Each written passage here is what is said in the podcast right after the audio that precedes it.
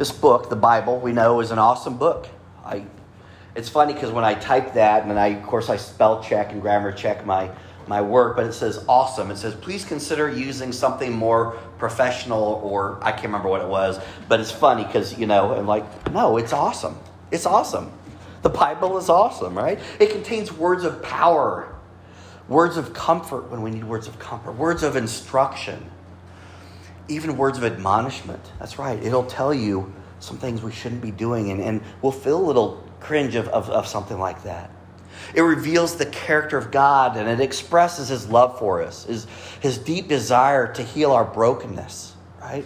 And to restore our relationship with him and restore our relationships with each other, to bring us back into his holy presence, despite all the things that we unintentionally do to create that separation in the first place. The Bible is a love story. It's a love story about how God loves you. Its words are delivered through recorded personal accounts, right? The Gospels are letters written by, or words recorded by people. The epistles are letters written by Paul to various groups and people. It's allegories and parables. Jesus loved to speak in allegories and parables. And there's other literary means. Studying it as a literary tool is fascinating in and of itself. Some of it records historical events. You can look in the Bible and match it up with periods of exiles of the Israelites, with the destruction of the temple, with periods of famine in a region, and various leaders of nations and tribes at periods in time. It contains historical information. And other parts of it allude to historical or socio-cultural environment, right? It talks about the presence and influence of the Roman Empire, which was around at the time a lot of this was written, especially the New Testament. But 2 weeks ago, we talked about the full armor of God. This was part of a letter written by the Apostle Paul to remind the readers that they have been given all the defensive and offensive tools that they require to fight the spiritual battle that takes place in this world, that battle that's still taking place today. His metaphor was based on the physical pieces of protected gear and weaponry of the Roman soldier. And to the recipients of the original letter who were in Ephesus, because this is the letter Ephesians, this was an easy-to-understand illustration. They were very familiar with these pieces were, so he was relating to that so they'd understand the different aspects and roles and responsibility of our spiritual armor. Still today, we can imagine each piece and its functions based on images we've seen or something on television and movies. But it's unlikely that any of us have seen true Roman armor in person. Yet the illustration makes sense, and more importantly, we understand the message that we have all that we require for this mission, and we simply need to pick it up, to put it on, to take it up, to wear this armor that we've been given. Throughout the Bible, there are many references to shepherding. What are we to think about this description of Jesus as shepherd? What kind of understanding do we have of this old profession? We can certainly picture the images of the nativity scene with the shepherds watching their flocks and coming to the stable. But what is it about the life and responsibilities of this profession that makes sense, that it becomes such a powerful example when Jesus decides to use it to describe himself? I am your shepherd. Surely the metaphor leading the sheep to the slaughter isn't the image that he wants us to think. Surely we aren't mindless groupies just following around the leader wherever he may go. So what does it truly mean to shepherd?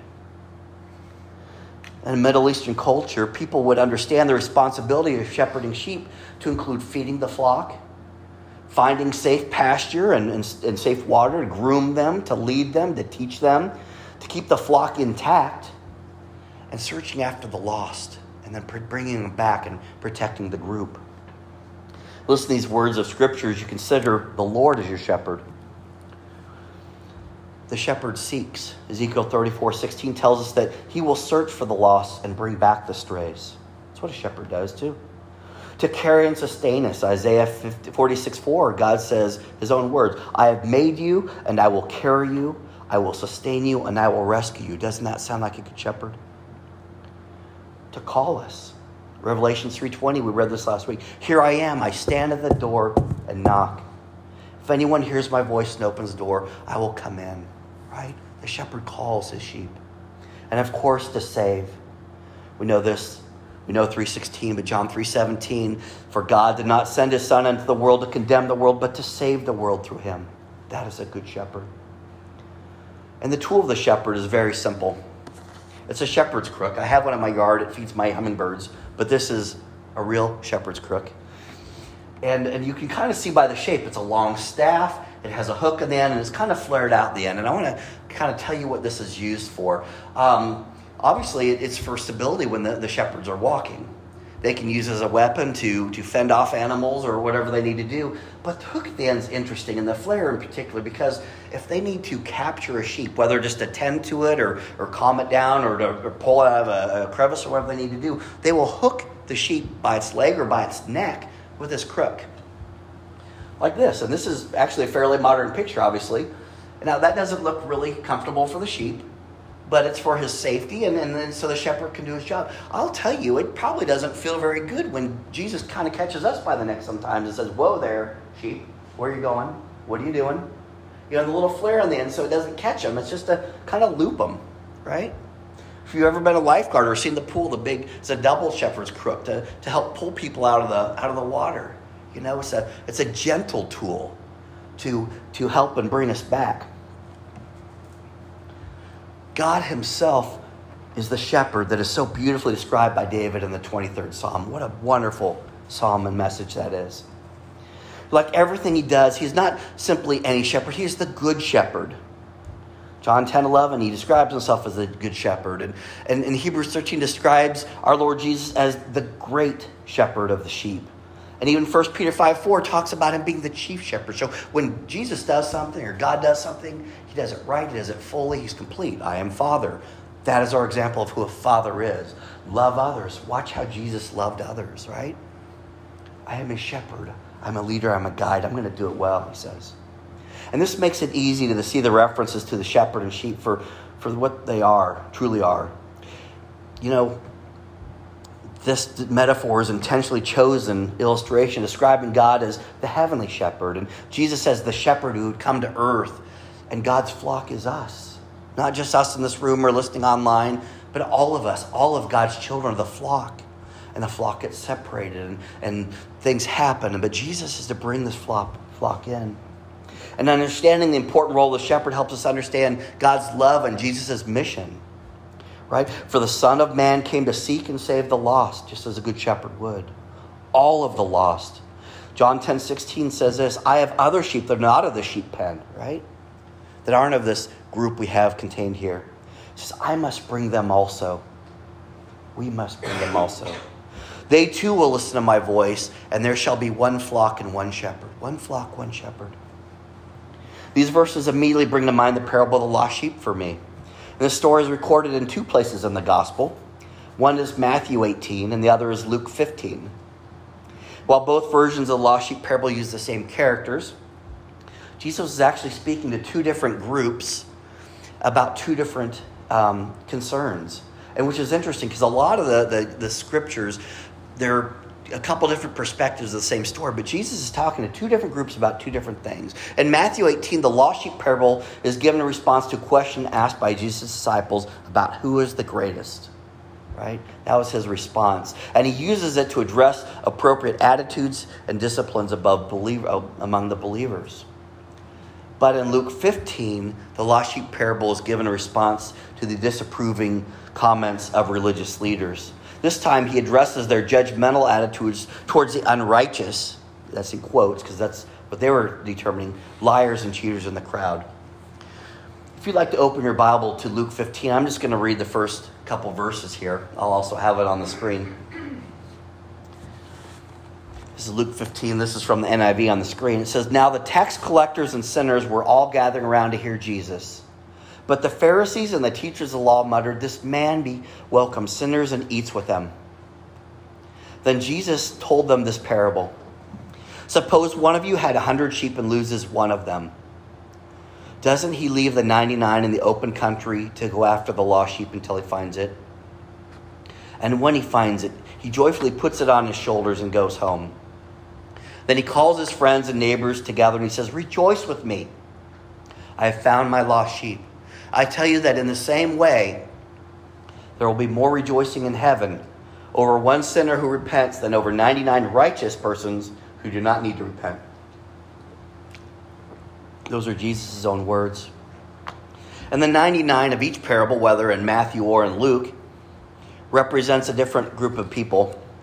In Matthew 18, the flock represents the faithful earthly saints, right? The people that are already, have accepted or in Jesus' fold. Not that they're perfect, but they're the ones who are in Christ, right? This is hopefully the group we count ourselves. But in the passage of Luke that we just read, the 99 can be seen as those who adhere to the law given by God. We are the ones that are doing it right. As the Pharisees he was speaking to, they claim to be this group. Jesus calls them the 99 righteous persons who do not need to repent. Of course, this is just a little bit of poke at their self-righteousness. I don't want you to dwell on the wrong point here, okay? I want to explain to you what the 99 and the one really mean. The shepherd has 100 sheep in his care, 99 of which are safe and accounted for, right? They're not just wayward. They're safe in the pen. They are cared for, and one is missing. One is missing. He leaves the 99 in their safety to go and retrieve the one that's lost. The point is the finding the one, not the leaving of the 99. This is a message about redemption and his joy when people come to him for salvation, right? He says he celebrates. And there's pictures of this parable with a shepherd carrying a sheep on his shoulders. Jesus shared this message in response to the Pharisees and scribes grumbling against him for spending time with sinners. While the Pharisees did not associate with sinners, Jesus did, and this behavior probably confused them, might have even insulted them a little bit. Because, Jesus was a teacher. They were teachers, and they all knew the law. They've tested Jesus on this. Jesus knew the law. So why are you speaking to these filthy, unworthy, unrighteous people? Jesus openly rebuked the Pharisees and scribes for self-righteousness and hypocrisy. This is seen time over and time again, and Jesus can use some scathing words at times. Listen to this. This is from Matthew 23, 27 through 28. He says, "Woe to you." And if you look at the original meaning of the word, woe is not a I feel sorry for you. It's, ugh, right? I would almost say it's the opposite of a blessing, but it's a harsh word. Woe to you, teachers of the law and Pharisees, you hypocrites. Ouch. You are like whitewashed tombs, which look beautiful on the outside, but on the inside are full of bones and dead and everything unclean. In the same way, on the outside, you appear as people as righteous, but on the inside, you are full of hypocrisy and wickedness. Ouch. Ouch. What the Pharisees didn't understand and didn't seem particularly concerned with was that Jesus was going after the one who was lost among the crowd, right here in front of them, right? The liars, the cheaters, the unclean. He was extending saving grace to the sinners, which is exactly what he came to do. A good shepherd goes after the one sheep who is vulnerable and alone, the one who is lost and in danger of being attacked by a predator. Don't think that the devil's the predator lurking around saying it's okay to cheat a little, right? That person deserves what they're going to get. Let's get even. And Jesus brings them back in the flock and leads them all to safety. It is appropriate for Jesus to seek and save the lost sheep, knowing that the alternative for the lost is an eternity of separation from God, which isn't what God wants. It's certainly not what Jesus wants, and it shouldn't be what we want. This was Jesus' mission and purpose. He wants to save all who are lost, for God is not wishing that anyone should perish, but all should reach repentance. That's 2 Peter 3:9. And this becomes truly relevant when you consider that there are times in your life when you are that one. There are moments in your life, maybe even in a day, or maybe it's not been a while, maybe it's still coming, but there will be a time when you are the one who is lost, and you want Jesus to come after you. And God will pursue you and he will find you. I love this quote from Max Lucado, and we talk about it sometimes in our Bible study. It says, if there are 1,000 steps between us and God, however many we put between us and God, and he says, if there are 1,000 steps between you and God, he will take all but one. He's done all the work seeking you. He will leave the final one for us. The choice is ours. The choice will always be yours. Always. You don't think you have any choice or control or power in this world. There it is. Jesus, I accept you. Now take it away. Through this parable, we can also see that Jesus is particularly concerned about the attitudes towards the lost sinner and the wayward believer. He said that there would be rejoicing in heaven over the one sinner who repents and blessings for those who lead them back into God's presence. This was Jesus' mission and one that we share with him. But then we think about us as the sheep, right? Are we just to stand around, except when we make the mistake of wandering off, we just kind of content in our spot? Today it's kind of harder for us to relate to sheep and the shepherd illustration because we tend to think we are independent and smart enough to navigate this broken world on our own. But from Psalm 103, so this is back in the First Testament, so this is not a new problem for us. It says, "Know that the Lord is God. It is he who made us, and we are his people, the sheep of his pasture." So understand this. To be a part of God's flock is to be loved and cared for by him, which means you are valued by him. You should desire to be a sheep in his flock. You and I have a few tendencies which require shepherding. Isaiah 53:6 reminds us, we all, like sheep, have gone astray. Each of us has turned to our own way. Paul in Romans 3:23 reminds us that all have sinned and fall short. So we're all subject to this. But you have to do more than to stand around under God's watchful eye. You have a great responsibility to know the gospel. Paul exclaimed how he was not ashamed of it because of the power of the words that brings salvation to everyone that believes. And you have a responsibility to share this good and share the gospel. That's a part of this DVD we're passing out. It's the reason we have Bibles if we need to hand them out to someone. Heck, we'll buy them for someone if they have a need.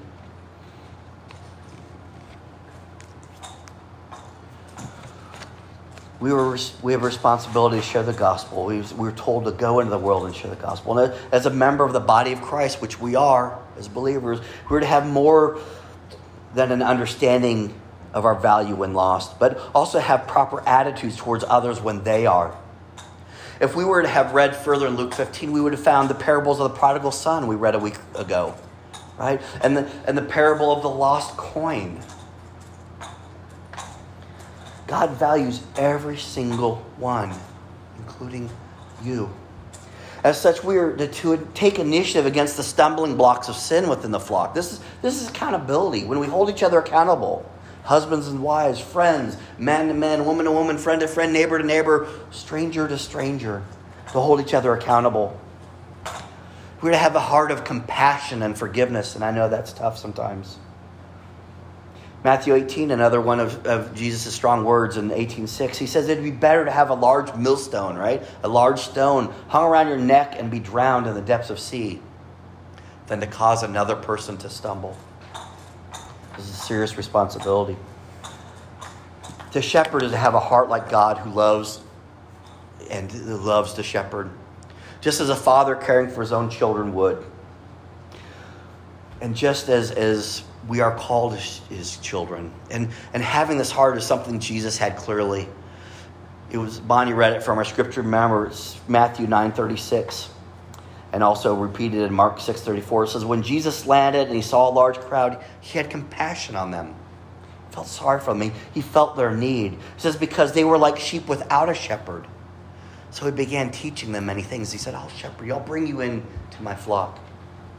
It was for the lost sheep that Jesus came, leaving heaven as our shepherd to lay down his life as a sacrificial lamb, to become sin for the sinner and righteousness for the saint. He chose to endure the cross simply for the joy set before him as his sheep were sought, called, and placed on his shoulders for the journey home.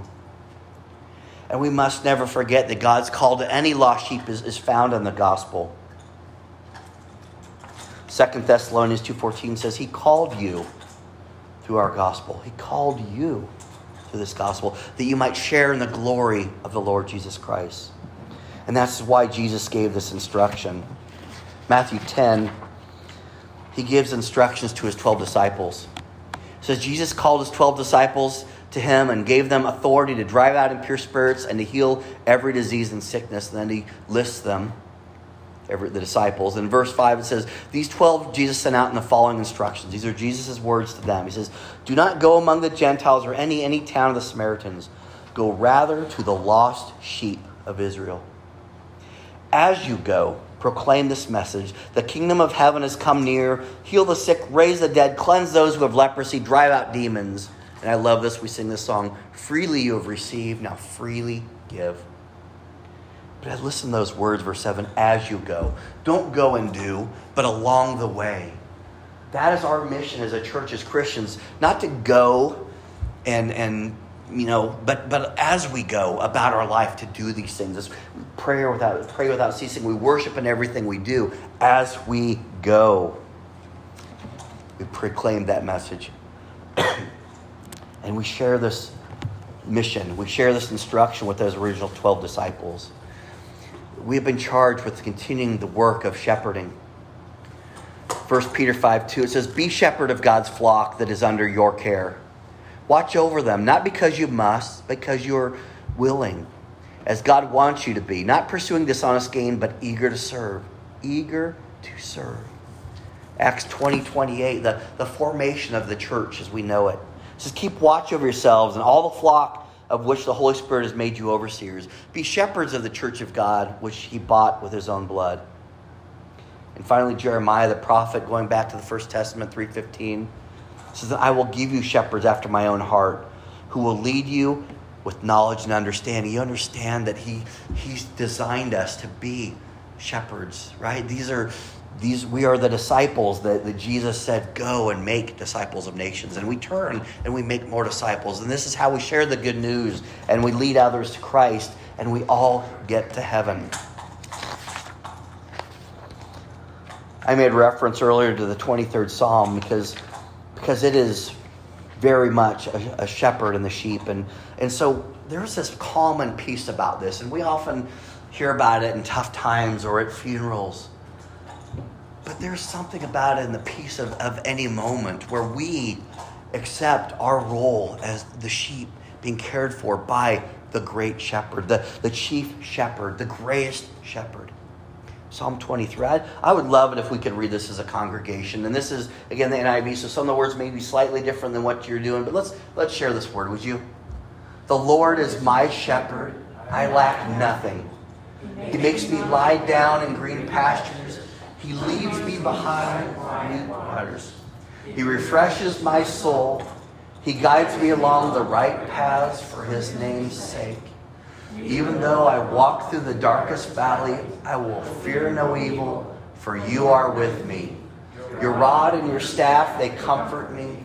You prepare a table before me in the presence of my enemies. You anoint my head with oil. My cup overflows. Surely your goodness and love will follow me all the days of my life, and I will dwell in the house of the Lord forever. There's a couple things I love about this, and this is not unique to this particular psalm, but it starts and it kind of changes. The Lord is my shepherd. He makes, he refreshes. But halfway through, you are with me.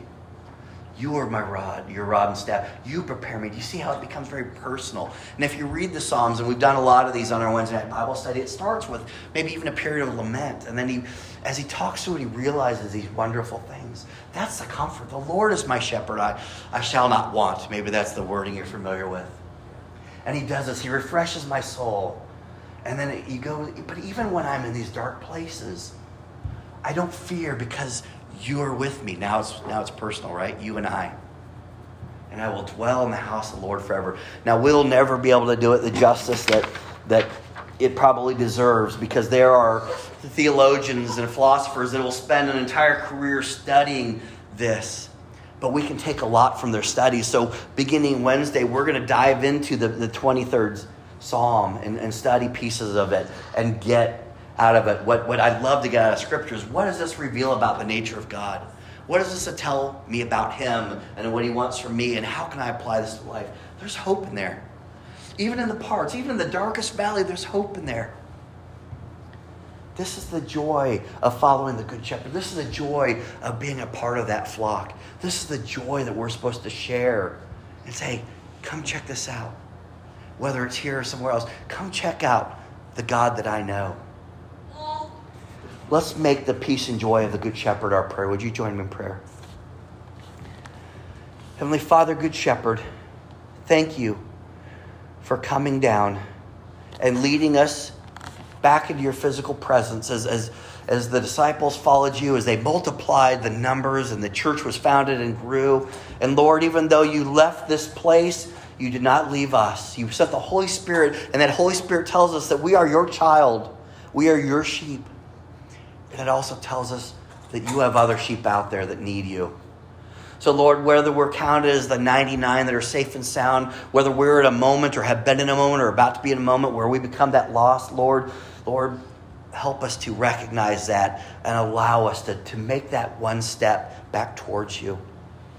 Heavenly Father, as we see those that are in other flocks, and we see those that are lost, help us to lead them back into you, if by nothing else than to pray fervently for them. Lord, you see them and you want to pursue them because that's what you do. You go after the lost. And that's what gives us peace and hope. That's what gives us joy. And that's the joy we share. Heavenly Father, we thank you for being the good shepherd and allowing us to be your sheep. We trust you with all of our care, with all of our needs. And we trust on you in the great moments and the dark moments because you have got this. Heavenly Father, we thank you. It's in your Son's name we pray. Amen.